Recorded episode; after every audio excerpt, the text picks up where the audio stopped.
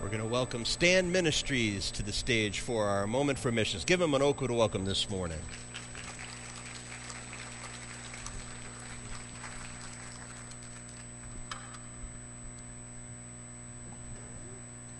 Good morning. Uh, I get to do the Moments for Missions for Stand Ministries. Uh, and uh, this is Lindsay. My name is Cheryl. And coming in this morning, I thought of something that uh, my husband and I started the ministry in 2000 in August. So we are 23 years old this month. So that was exciting. Um, but so if we can have the first slide. Uh, this, uh, our Kentucky Mountain Outreach, uh, Stand Ministry is the most visible part, is the strength team. And I think we've been here, and everyone knows the Stand Strength Team. We're athletes that, well, I'm not an athlete, but we have athletes that lift things and break things, and they do that going along with showing the Bible truths. And in schools, they teach the right choice message. Uh, over the years, what's also become a great part of Stand is our Kentucky Mountain Outreach because through those school assemblies in Kentucky, we saw the great need uh, there. There's a very needy area. So, in when the pandemic happened and everything shut down, uh, Terry, my husband, looked at me and said, and I'll never forget his words. He said, "I don't know what the ministry is going to look like when the pandemic's over, but I don't want to give up Kentucky."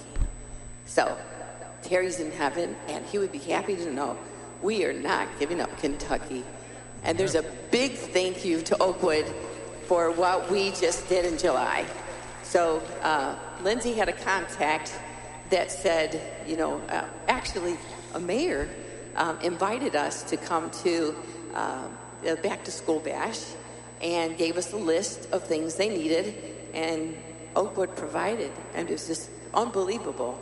And you can see there's Lindsay, and she's so happy. That's all the things that Oakwood sent. So when we got there, they have this huge tent, and so we brought started bringing things from the van.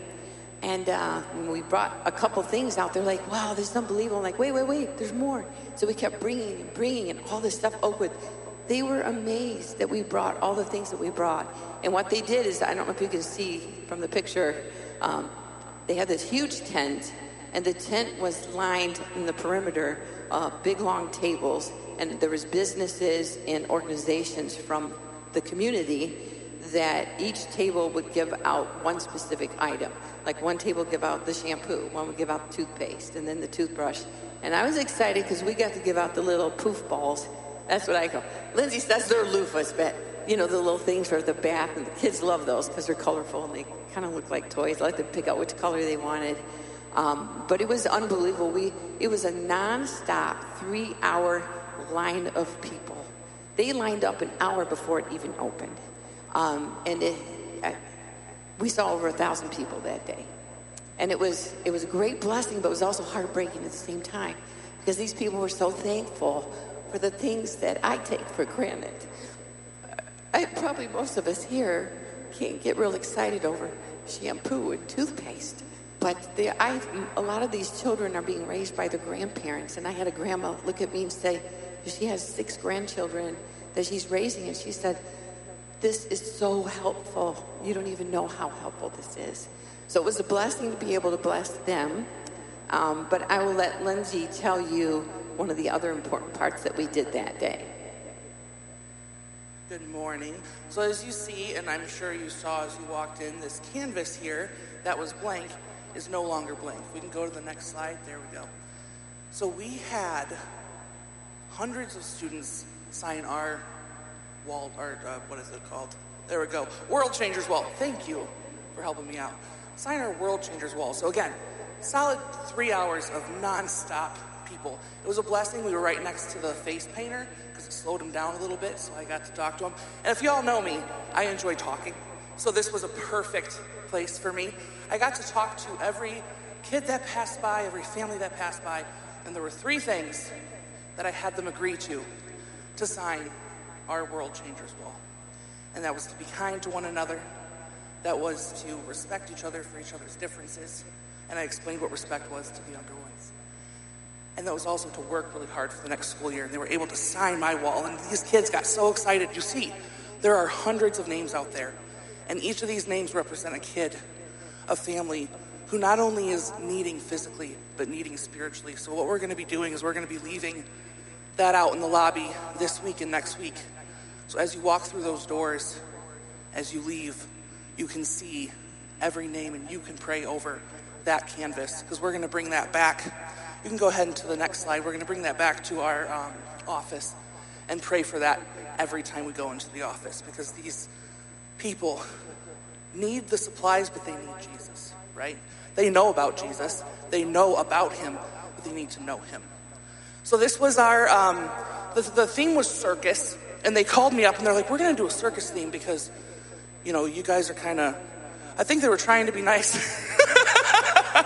but we're, we're circus freaks, okay? We're a big bunch of strong people, and we break things and rip things. So we had the strong man of the tent. I unfortunately had an injury, so I wasn't able to do some of the feats that I'm normally able to do, which was a really cool thing that God allowed us to connect with a, there was a student there who had a broken arm, and he saw my wrap of my hand, was instant connection. So God just does really cool things. And we were able to give out these coloring pages of animal. Mom wrote, hang on to Jesus at the top of them, and each kid got to take one home or color while they're there. Next slide. Okay. So, did you want to say something about the grace? Okay. So, at the Grace Christian Music Festival, we had a vendor tent. And so we were able to have people come on by and we kind of did the same thing. I had the World Changers wall. It was actually really cute. A couple adults were like, Can I sign the World Changers wall? I was like, Sure, go ahead. Um, but this one right here, if you have seen uh, what we've been doing in the past years, um, one of our talks is about the storms of this life.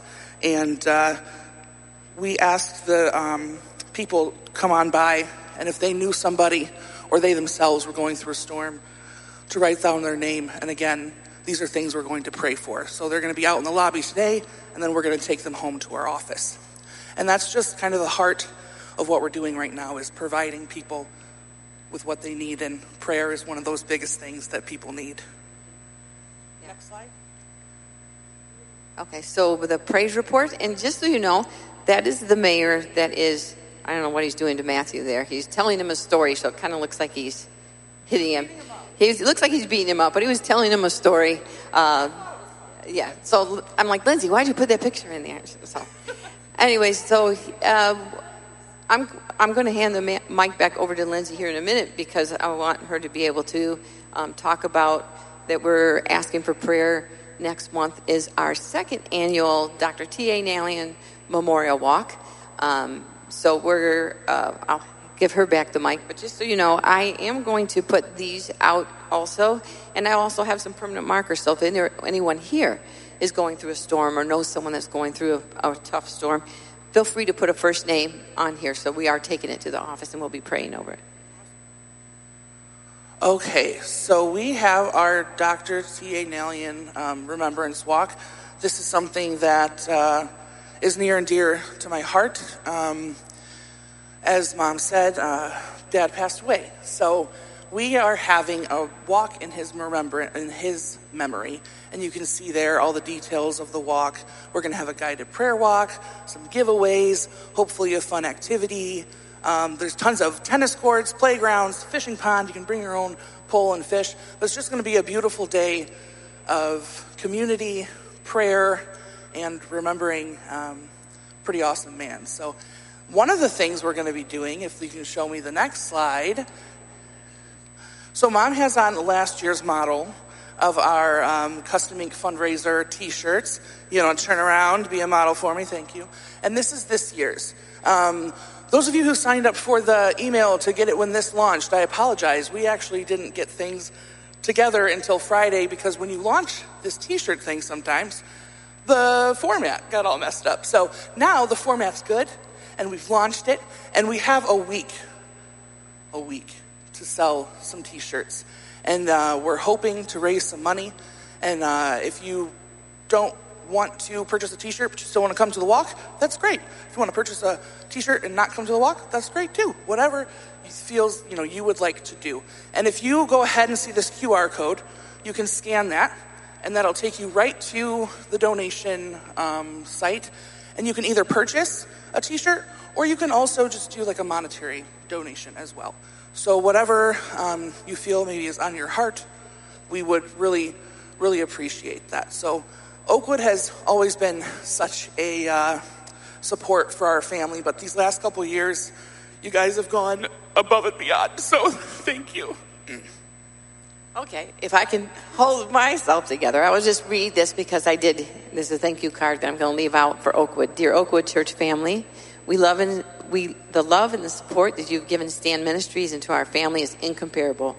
We are so blessed by you in so many ways. Our trip to Kentucky in July 2023 was a huge success because of all the items our Oakwood family donated and because God is so good and continues to bless Stand Ministries. PD and Oakwood Church family, nice things just seem to bloom from you. We thank you and we thank God for you.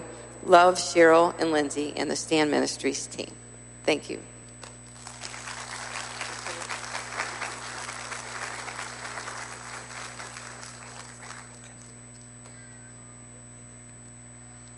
Oh, haha, thank you. Need lots of help. Appreciate it. Do I turn this off?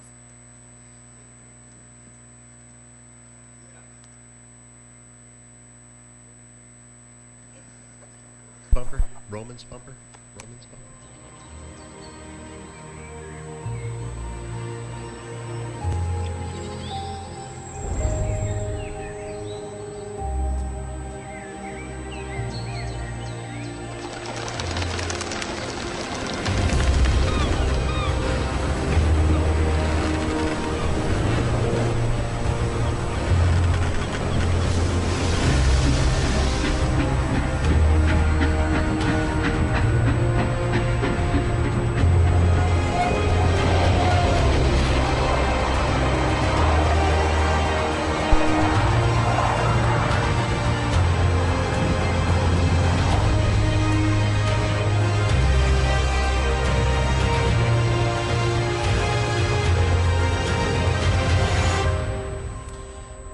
Romans, a gospel for all time. Go ahead and head to Romans chapter 15, around verse 14. I'll meet you there in just a moment.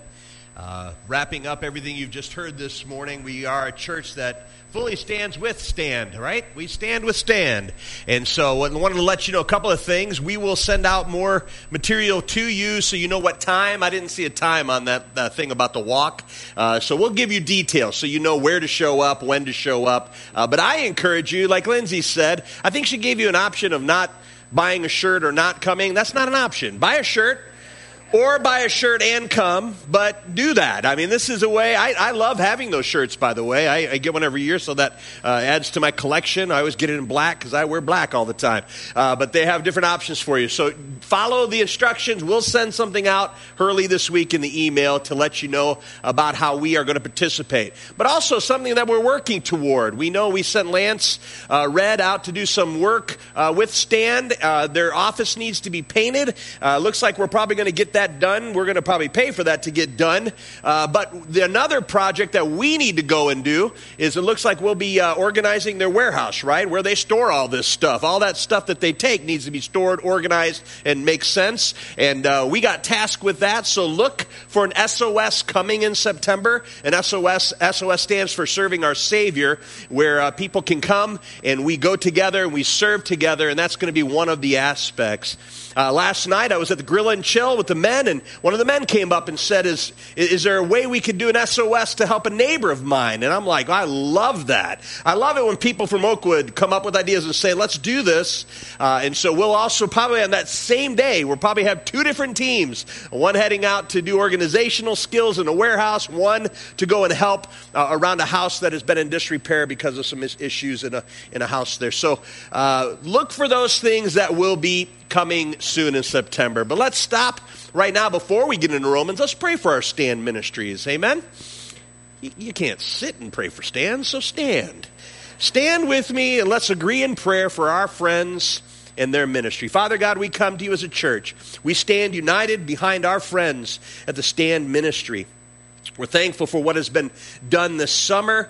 Father, we're thankful to see all those names of people on this uh, piece of art there in the lobby of our church. God, I pray we would take time today to just walk by that, even in silent prayer, maybe to see a name or two and call out that name silently to you in prayer, praying for that person. God, these are people, as Dr. Nallian would often say, souls, souls, souls. He did it loud. And so, Father, we pray for these people that Stand Ministries connects with, helps physically, gives information spiritually. And God, we pray that you would give the fruit and the increase. So we stand with Stand, Father. We stand with them financially. We stand with them prayerfully. We stand with them when there's things that need to be done in their office or in their warehouse. And God, we will continue to do that in Jesus' name. Amen. And all God's people said, Amen. You may be seated. And before we open the word and look into Romans 15, starting in, chapter, in verse 14, tonight at Oakwood is a special worship event, and it's geared for our high school and college age and young adults. And anybody who really loves worship and feels young at heart. So if you show up and you're 40, you're not going to get kicked out. Uh, we'd love to have you. Uh, but we did make it high school on up. It's not a night that middle schoolers and, and grade schoolers are going to enjoy. We're not having food. We're not playing games. It is simply going to become here in the worship center. And there's an outside group of college age students, not from Oakwood. This is an outside group that is going to come and lead us in worship. I want to show our young people, young adults, high school students, that we are the greater body of Christ, and there's other people, and we don't always have to be on the stage. We can let other people take the stage, and uh, we're, we're just going to worship. So come and sing, high schoolers, college age, and young adults. We got to talk sometime, church. I know it's not a, uh, it's not a, uh, fireside chat. But boy, I really want to teach a philosophy about college age versus young adults. We really got to have a talk about that. College age is four years out of high school, 18, 22.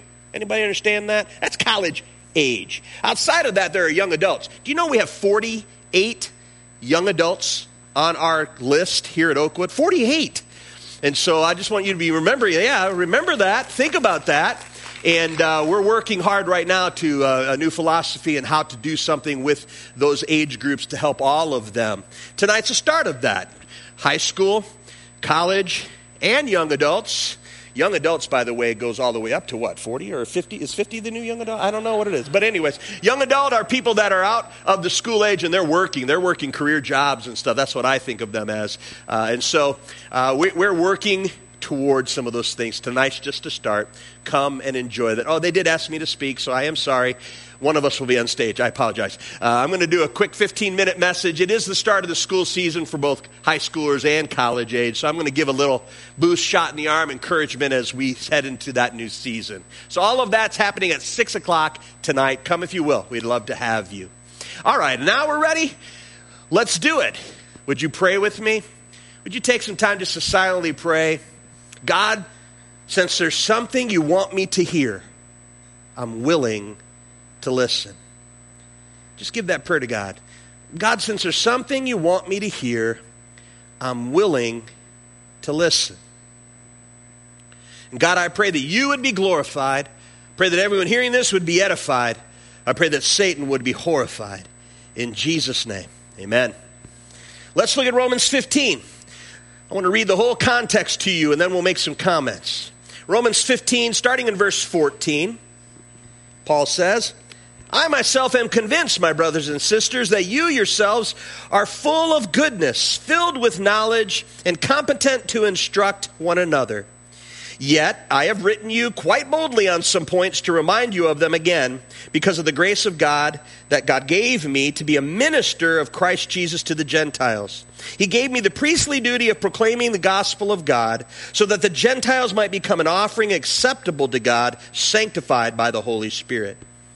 Therefore, I glory in Christ Jesus in my service to God. I will not venture to speak of anything except what Christ has accomplished through me in leading the Gentiles to obey God by what I have said and done.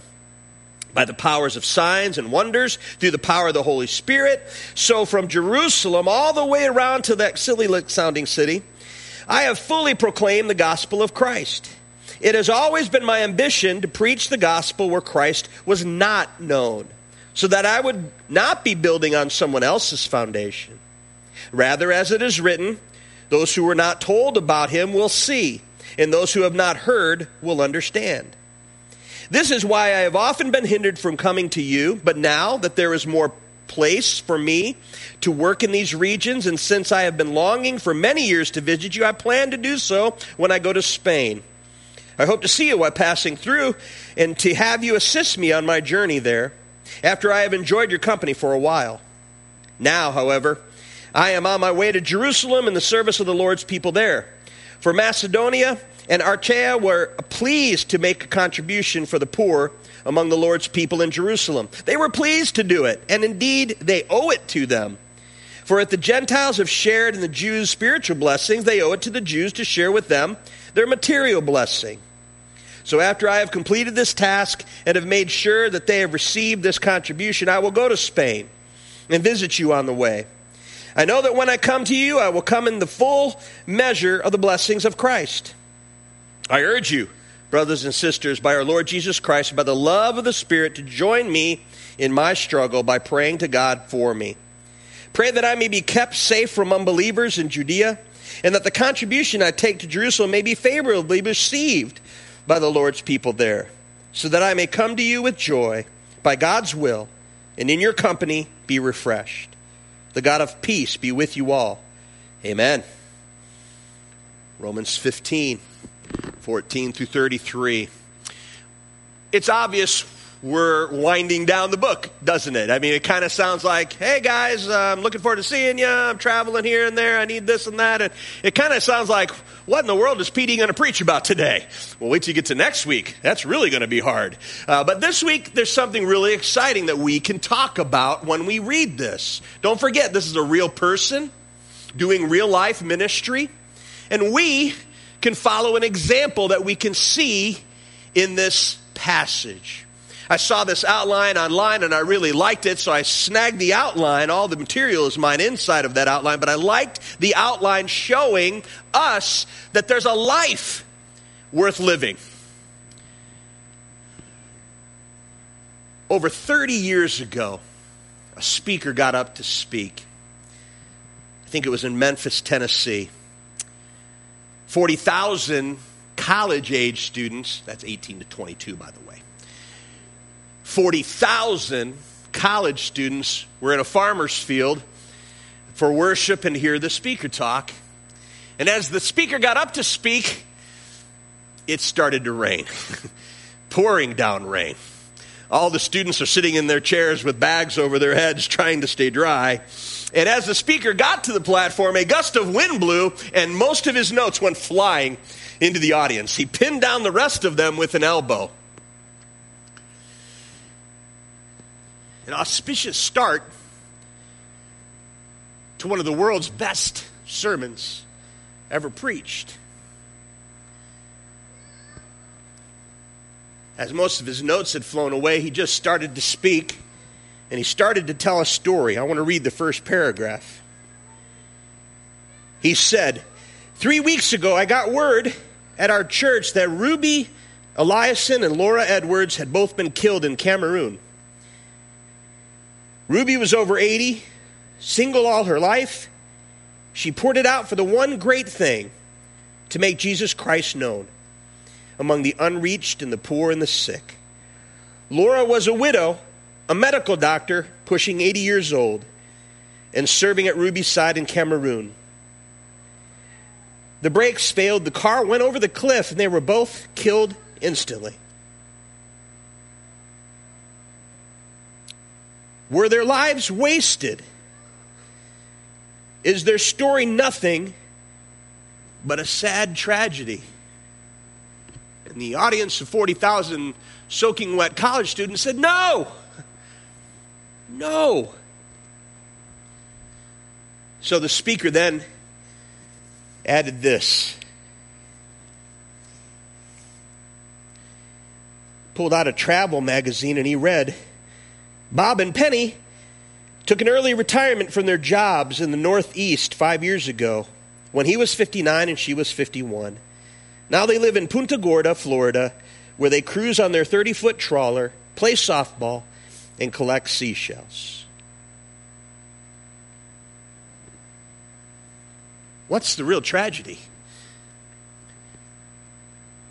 Friends, as we open God's Word and we look at Paul winding down this message and seemingly just giving a laundry list of things, what we see is an example of a life well lived.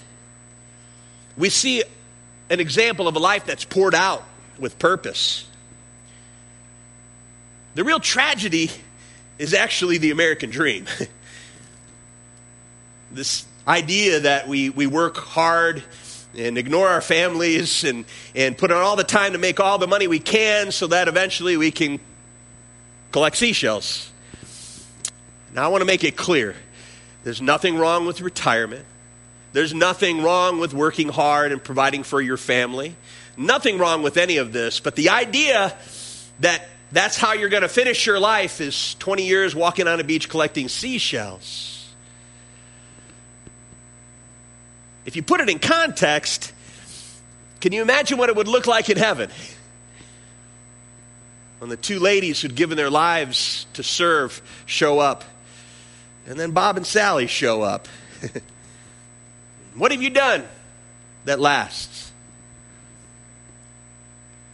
Stand Ministries would answer that question with names, names of souls, and people in Kentucky that were loved and cared for. And Bob and Sally would say, We've got a lot of seashells. Got lots of seashells. I don't want to be overly cynical today. There's nothing wrong with collecting seashells. My wife and I, we like to go, and she does very good finding Petoskey stones. Those are wonderful things. I can't find those boogers, but she finds them everywhere we go. I love that. And it's, it can be part of your life, all of your life. It can be part of your life. Retirement can be enjoyable, and there can be time for seashells. But there's got to be more, isn't there? There's got to be more to life more fulfilling, more more something to aim for, right? It's the aim we're talking about. What are we aiming for? I know Julie and I have dreamt, you know, every, every once in a while we'll be driving and we'll see the big rig, you know, the big camper RV going down the road and they've got a Jeep Wrangler attached to the back. And I look at my wife and I'm like, can we sell everything? And I just, oh, can we sell everything and just buy one of that? I, if I had that, you know, and you might be thinking, well, he's going to go to Petoskey and find stones. Maybe sometimes, but you know what I dream? I dream of taking that all over the country and speaking at churches. You know, and laying to get a camp. Some 70 year old fat guy getting up and talking to these kids still. God, I just want to be effective. I just want to come to the end and say I was effective.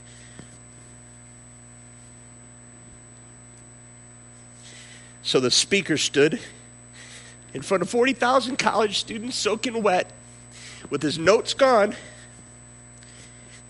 And John Piper delivered his famous message Don't waste your life.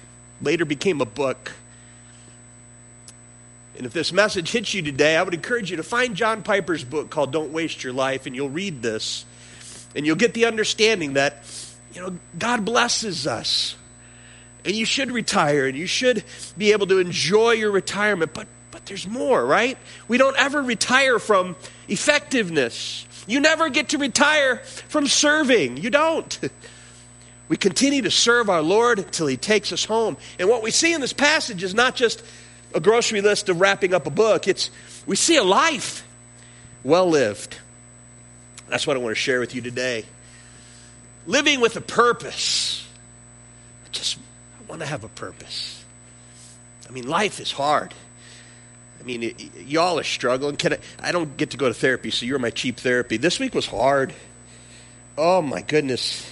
Made a huge mistake this week you know, my wife called and said, Why is the credit card bill so high? And I went and looked online and I'm like, I don't know why it's so high. And I found a charge, almost a $1,000. And I'm like, What? And I, it said, uh, Tandem Med.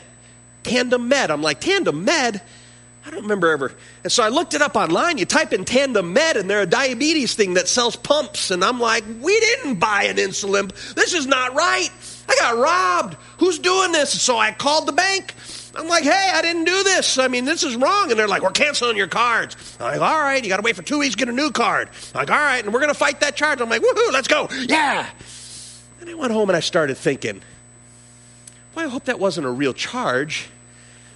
But tandem med makes no sense. And all of a sudden, I, I had a thought. And I went to my daughter and I said, You know all this wedding planning we're doing? Did we pay a bill for somebody called Tandem Med? She goes, Oh, yeah, Tandem Media. Oh. I charged that. I approved that charge. And I just got confused and had to call the bank back and say, Oops. Like, your cards are still canceled. You got to wait for new cards to come. And now we got to call the company apologize. I'm like, I'm sorry. That was just one thing. I don't know if you came in today and saw the field. We've got a sandcastle. It's not decoration. I ordered 10 yards of material to come to fill a hole, and they're supposed to come and drop it in the hole. Instead, they get stuck in the yard and they drop it in the middle of the field. Oh. I mean, everything. I felt like everything. is just, and I'm like, Lord, what am I doing here? I mean, I'm, I'm so crazy busy, and it doesn't mean anything. Doesn't mean anything. God, I just want to be effective. So I think Paul is a great example today that we can look at these verses and just look at a few things. Number one, Paul's position. Who is this guy? Who is this guy named Paul? Well, he calls himself and refers to himself His identity was centered on missions. Everybody say missions. He was all about missions. That's found in verses 14 through 38, I or, or uh, 18. 14 through 18.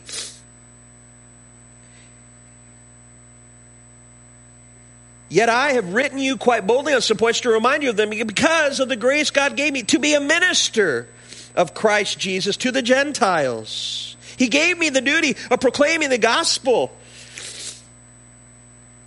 Boy, what a what a position. He, he saw himself as a missionary. Now, you might be sitting here today say, I'm not. I don't feel like, I, I think I'm called to do something. That's all right. You're still on mission. You're still on, you might not be a missionary. Missionaries are called and they leave what they're doing, and I understand that there is a difference, but you're still on mission. You might not call yourself a missionary, but you have to be on mission. That should be your identity. We should be known by living on purpose. Paul made that very clear that his identity was as a missionary, specifically to the Gentiles. What do I see next? I see Paul's. This is being funky, so I'm sorry, I'm not getting anywhere. You might have to click for me. Paul's practice. What was Paul's practice? Click for me, I'm sorry. He sh- go back now that I don't have control, I'm, it's out of control. He shared the gospel wherever he went. So his, his position was, his identity was as a missionary. I exist to proclaim the gospel, specifically to Gentile people all over the world. What was his practice? Well, he shared the gospel wherever he went. Verse 19 as we've read. By the power and signs and wonders and through the Holy Spirit. So from Jerusalem all the way to Illyricum, or whatever you call that city. I was looking at it and trying to figure this out. And, and I think if Paul was a missionary in the States with his big rig and the Jeep on the back, preaching at camps and churches, I think he would say, Man, I'm a missionary from California to Connecticut, from Saskatchewan to the Keys, right? That's kind of what Paul's saying here. He's not actually saying, I only serve here to here. No, he's saying, I got a broad ministry here and I'm traveling all over the place. And here and there and everywhere, when I go, I give the gospel. He shares the gospel. It's his purpose, it's his practice. It's a life well lived. And then, three, Paul's passion. He's got that burning in the belly. You know, we had Stand Ministries represented today, and boy, did you ever meet somebody who had a burning in his belly? Then uh, Shrek, Dr. Shreknalian, he had a burning in his belly to go and tell people about Jesus. What was Paul's passion? Go ahead and click that. Paul's passion, he desired to take the gospel to new places. And this is important. Verse 20 and 21 It has always been my ambition to preach the gospel where Christ was not known so that I would not be building on someone else's foundation. Rather, as it is written, those who were not told about him will see, and those who have not heard will understand. Paul had a passion in his belly. It was a gospel urgent passion to share the gospel where it needed to be shared. I, I remind us as a church, we we must maintain the attitude and mentality that it's not about what happens in these four walls. It's not about me, it's not about me getting what I want. We come to this place, we worship God together, we get information from His Word, and God changes us, but it's, it's not about that's not the main thing. If your main thing spiritually is showing up on Sundays, I am sorry. because you're not getting anything that you need. You're not getting everything that you need. I, I, am not your spiritual drug dealer. I don't need you to come to me once a week to get a spiritual hit. There's more than that. We individually ought to live with purpose and passion, and that passion ought to be people that don't know Jesus need to hear about him. Let this be your training station. Let this be your equipping station so you can go out and be effective. Pray this week when things go wrong for you and there's things that happen that aren't good, you say, Lord, this life is hard, but help me be effective. Pray that prayer over and over again this week. God, help me be effective in the chaos. Paul's passion was to take it to new places. And I love what he says not to build on someone else's foundation. Oh, churches today can be awful. I mean, ch- churches get in this, and more churches pop up all the time. I mean, people come from out of nowhere and they plant a church in a community that has tons of churches. I'm like, why don't, why don't they come and talk to us first? Do we, do we really need more of the same type of churches? We've got a lot of the churches that are doing the same thing here, but more people come, and what do they do? They advertise. We advertise big time. And who do they get? People from other churches. And, and, I know that we're not the west side of the state, but there's a joke in Grand Rapids. In Grand Rapids, Michigan, there's a church on every corner, and they might as well put a revolving door at the front because people coming in, going out, and going somewhere else the next week. And they go from church to church to church to church. And so every five years, you got a cycle of who's the hot church? We are. Who are the same people? Something happens and they move and they go to, and then somebody shows up and says, I'm going to start a new church. Yeah, everybody goes there. Woo! And then some go somewhere else. I just, you know, stop it. Stop it. Stop the cycle. I'm not picking on you. Some of you are here because you've left other churches. You've had heartaches. There's, there's time for that to make a hard call for your family. I'm not downing you at all. But the church, not you as individual, but the church needs to not be competitive. We're not competing. We're all on the same team. I was told this week by our Celebrate Recovery people that there's a church within miles of us that's going to start their own Celebrate Recovery. I'm like, why? That's.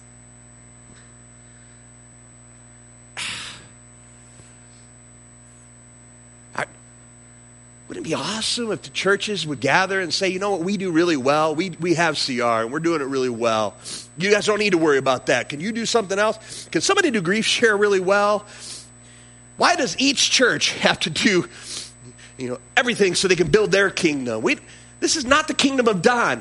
We don't have a flag that we're flying with my silhouette so that we can become some mega church. It's not our goal. It's not our goal. And I definitely don't want to be in that rat race. I agree with Paul. You know, God, if people from Oakwood leave and they want to go to another church, that's, that's okay. You need to do that leading, you need to do that directing, but I want new people. I want people that need Jesus. I want to be a church filled with people that come to know Jesus and then grow in a relationship with Him. Authentic, organic, from babies that we can develop. That's what I want, God. And so there are plenty of people. Have you ever been out on a Sunday? Sometimes I make Julie go to Sam's or Costco for me during one of the services. We got two services. She comes to my wife. She comes. She'll come. She's a good lady. But on the other service, she might have to run out into the world and do something. And she comes and tells me, there's a lot of heathens out there. There's a whole lot of heathens out there. I don't know if she says it like that. I do want Oakwood to grow, not for growth or for fame. No, because I want new people to meet Jesus and help them grow. I mean, and there's plenty of them out there. Apparently, there's a whole group of people not going to any church. As much as I love all y'all, and I'm glad that God brought you here, we got room to grow. In just a few weeks, we're going to two services. Lord help me, if we've got 40 people in the first service and 100 in the next service, what are we doing? We, it's exhausting to lead worship twice and to preach twice. It's just exhausting. We do that because of our ministries. They need a time they can sit and soak. They're serving during children, so we got to have a service where they can come and sit. And so we're going to do it. We're going to do it. But let me just give you a thought. How about we fill the chairs with people that need Jesus? How about we, we are invitational and we don't worry about taking Bob and Sally from their church and transporting them over here to Oakwood? We don't need to steal people. There's a harvest out there, and the fields are white and ready. We got, we got to go. The Bible says, get out of the palace and get out there and the, you know, do God's work. And that's what Paul, Paul gave his whole life.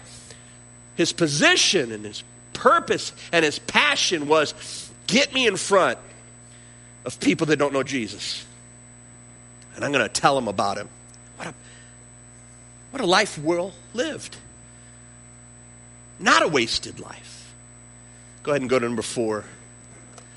What was Paul's plan? Hit it.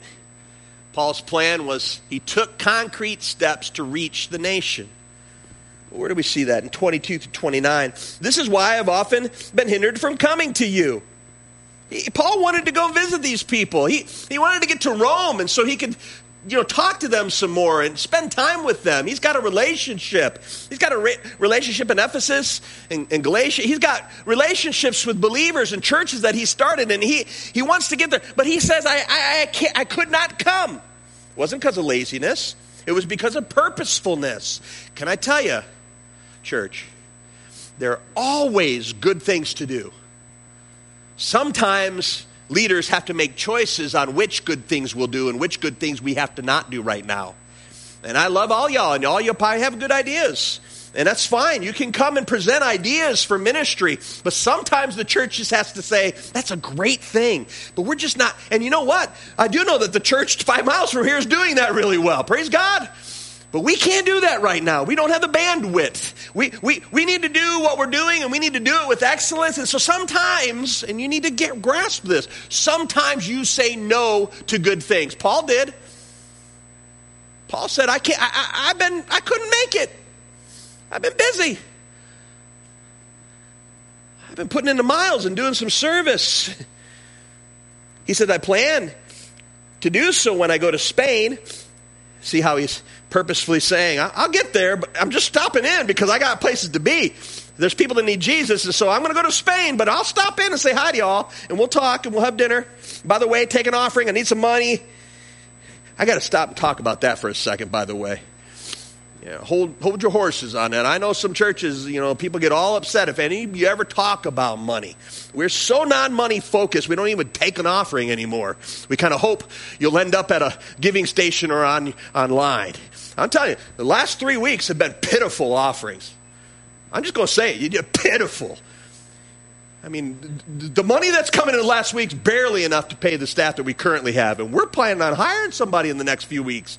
We want we want a new pastor to come on staff, and so I don't know. I have no idea what you're thinking, but I'm going to take Paul's line, y'all. Come on, y'all. Your regular tithes and offering are very important for the function of the church. Paul wasn't afraid to say, y'all need to do something here because I'm coming. I need supplies. Church Missional living, purposeful living, not wasting your life includes making sure your church is funded well. And we, it's our responsibility to be careful. But I'm not getting on you, but I am going to tell you, I see it in here and I'm like, that's right, Paul. Paul's going to show up. He's like, I'm out of gas and I need some new clothes and, and you, you got to help me because I got to get to Spain. I've been there. We are missionaries. I'm telling you, I would roll up to a camp sometimes out of gas and pray, God, if these people don't pay me in cash, I'm walking home. Keep me going. And God always took care of Paul.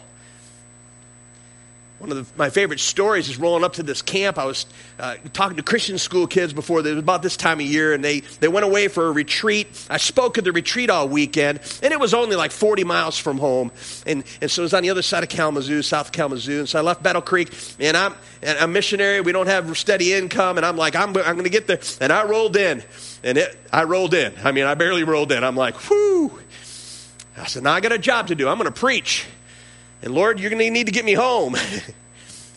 On the last day, never said anything about it. I enjoyed serving and did my thing. Kind of kept thinking, are they going to pay me? By the way, don't ever do that to missionaries. It's, you know, don't ever have them serve and then say, okay, what's your address? We're going to send you a check in three weeks, right? Ah, you know. So I'm just praying the whole weekend. Lord, I pray they pay me, and I pray that they pay me in cash so I can get gas. I just, Lord, you know my need. You know what this specific group did on, on the last day as I was getting up to speak, like it was my turn, and some guy that works in the technology, he come running up and he goes, PD, your car's in the way. I need your keys. I got to have your keys.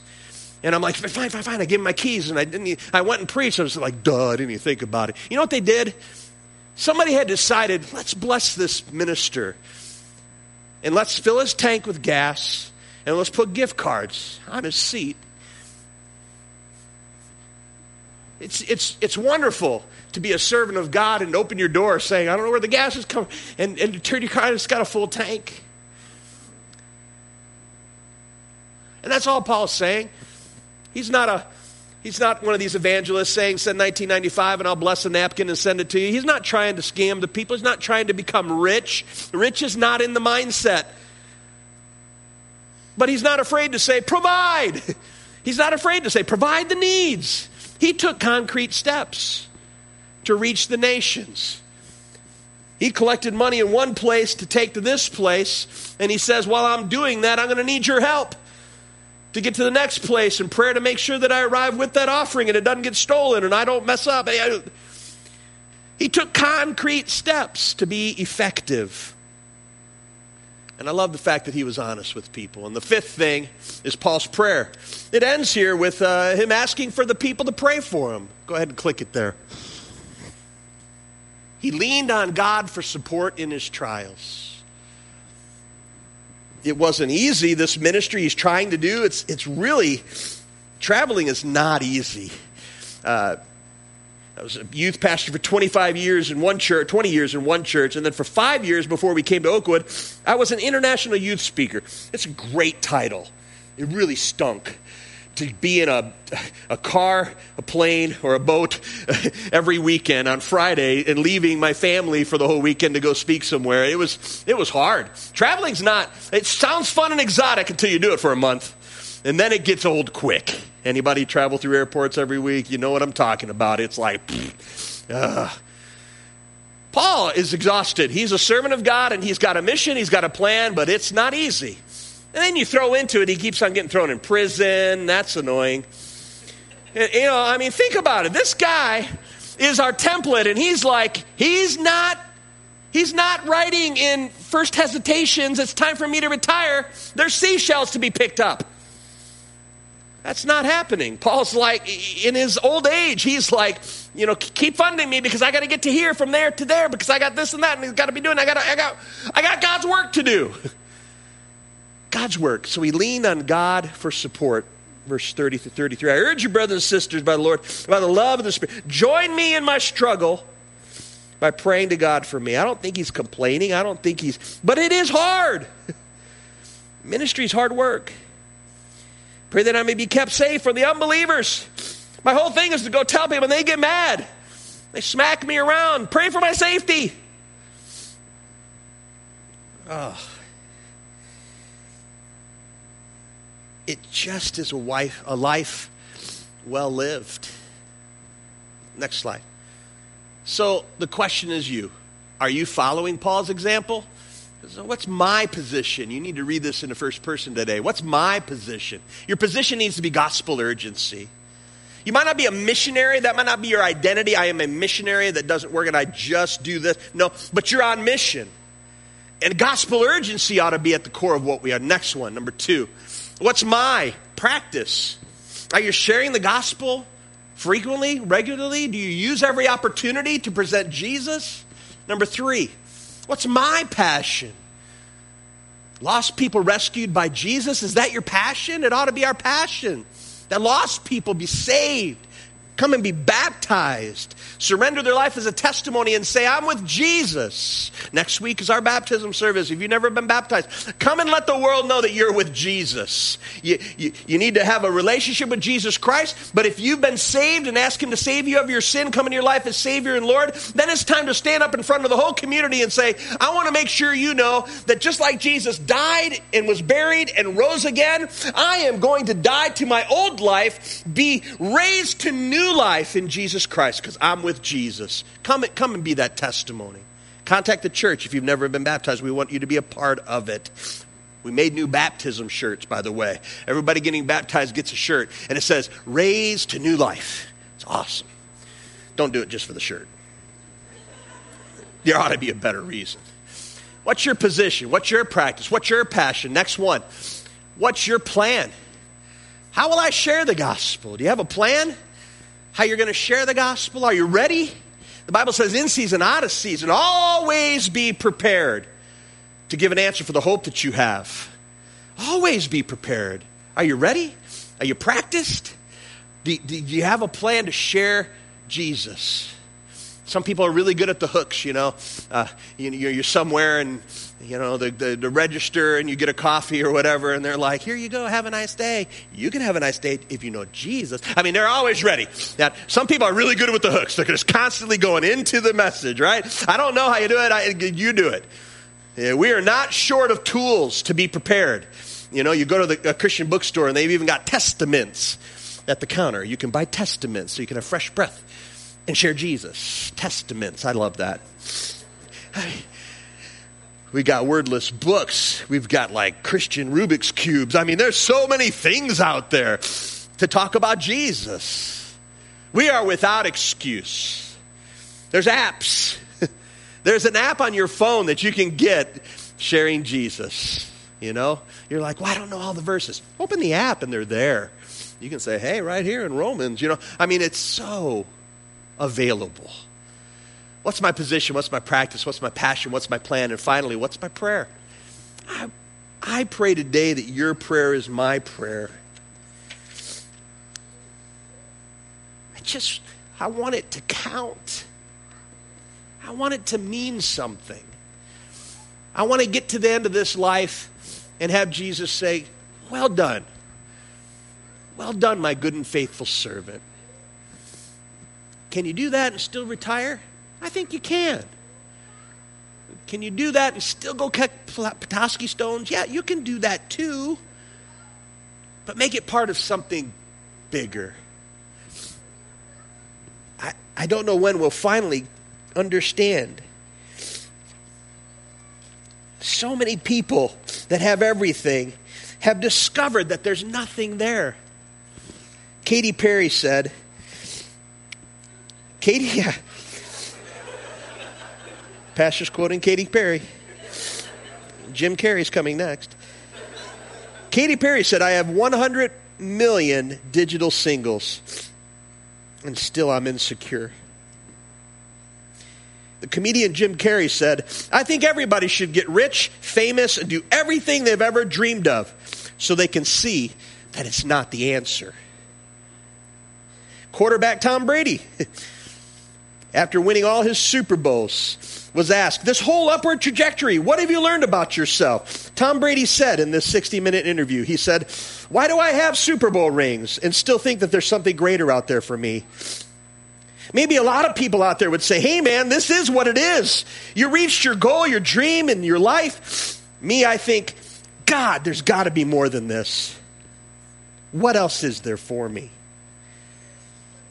The interviewer asked him, Well, what's the answer?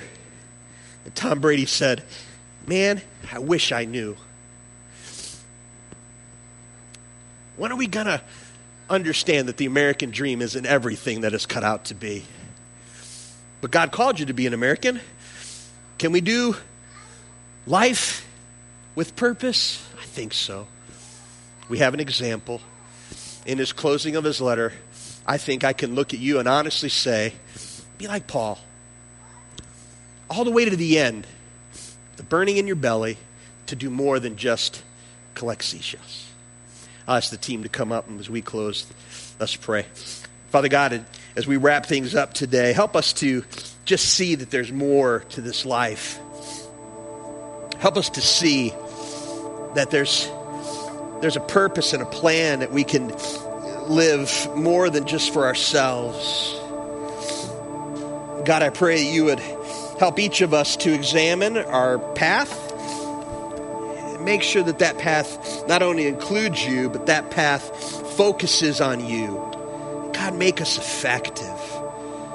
God, our prayer is simply make me effective.